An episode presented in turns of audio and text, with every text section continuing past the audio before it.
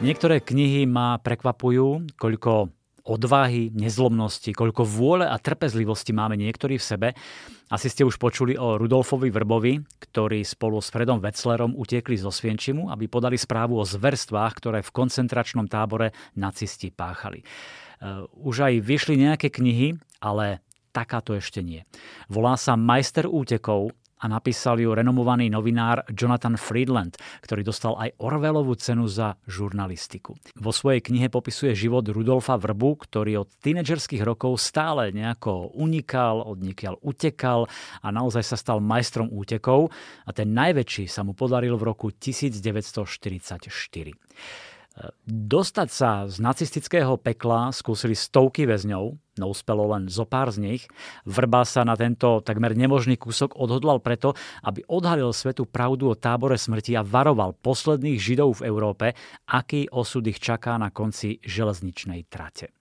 S kamarátom Fredom Wetzlerom zdolali vrchy, prebrodili rieky, o vlások unikli nemeckým guľkám, až napokon prepašovali prvý kompletný opis Osvienčimu, aký kedy svet videl.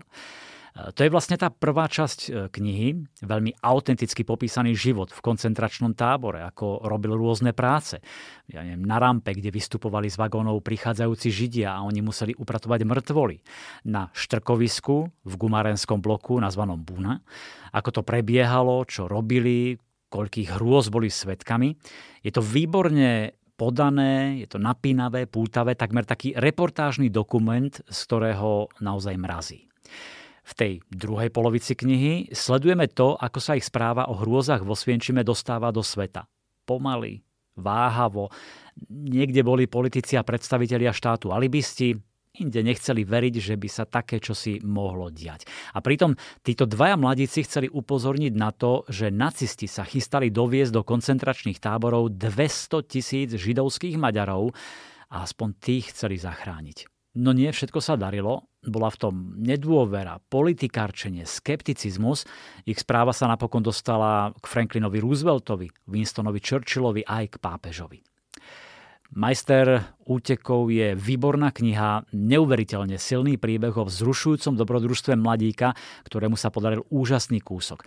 Ale v závere tiež vidíme, ako ho toto všetko poznačilo. Ako sa z Rudolfa Vrbu stal paranoik, ako zle dopadlo jeho prvé manželstvo, ako obviňoval zamestnávateľov, že ho podvádzajú, ako pil. Jednoducho, to, čo zažil vo Osvienčime, sa muselo na ňom nejako prejaviť. Sice prežil, ale vnútorne ho to poznačilo a zlomilo. Vypočujte si úryvok v podaní herca Alfreda Swana, ako Rudolf Vrba menil práce v tábore, ako všetko sledoval, vnímal a chystal sa na útek. Práca mu umožňovala pohybovať sa v rámci istých obmedzení po tábore a skúmať ho. Mal možnosť, medzi ostatnými väzňami nepredstaviteľnú, pozerať si celé usporiadanie a čo videl, ukladať si do pamäti. Zopár raz sa vybral do oblasti medzi krematóriami štyri a päť, predstierajúc, že tam má prácu a pozoroval ľudí, ktorých brali do plynových komôr. Všetko, čo videl, si každý deň pridával k tomu, čo už mal v hlave.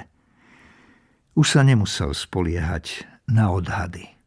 Každý deň zostavoval správu z údajov z registračnej kancelárie, čo znamenalo neprestajný prístup k informáciám z prvej ruky o každom transporte, ktorý prišiel do Osvienčimu, vrátane údajov od hlavného registrátora.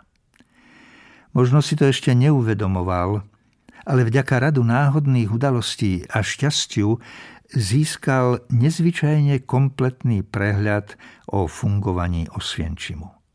Poznal presné rozloženie tábora a bol si istý, že má dobrú predstavu o tom, koľkí prišli do Osvienčimu vlakmi a koľkí odišli komínmi. To všetko si vštepoval do pamäti. Zostával presvedčený, že znalosť tohto diabolského miesta a hrôz v ňom je jedinou zbraňou, ktorá to môže prekaziť. Ak sa ľudia dozvedia, aký osud ich čaká, tento osud sa zmení. Na túto jeho vieru čakal otras.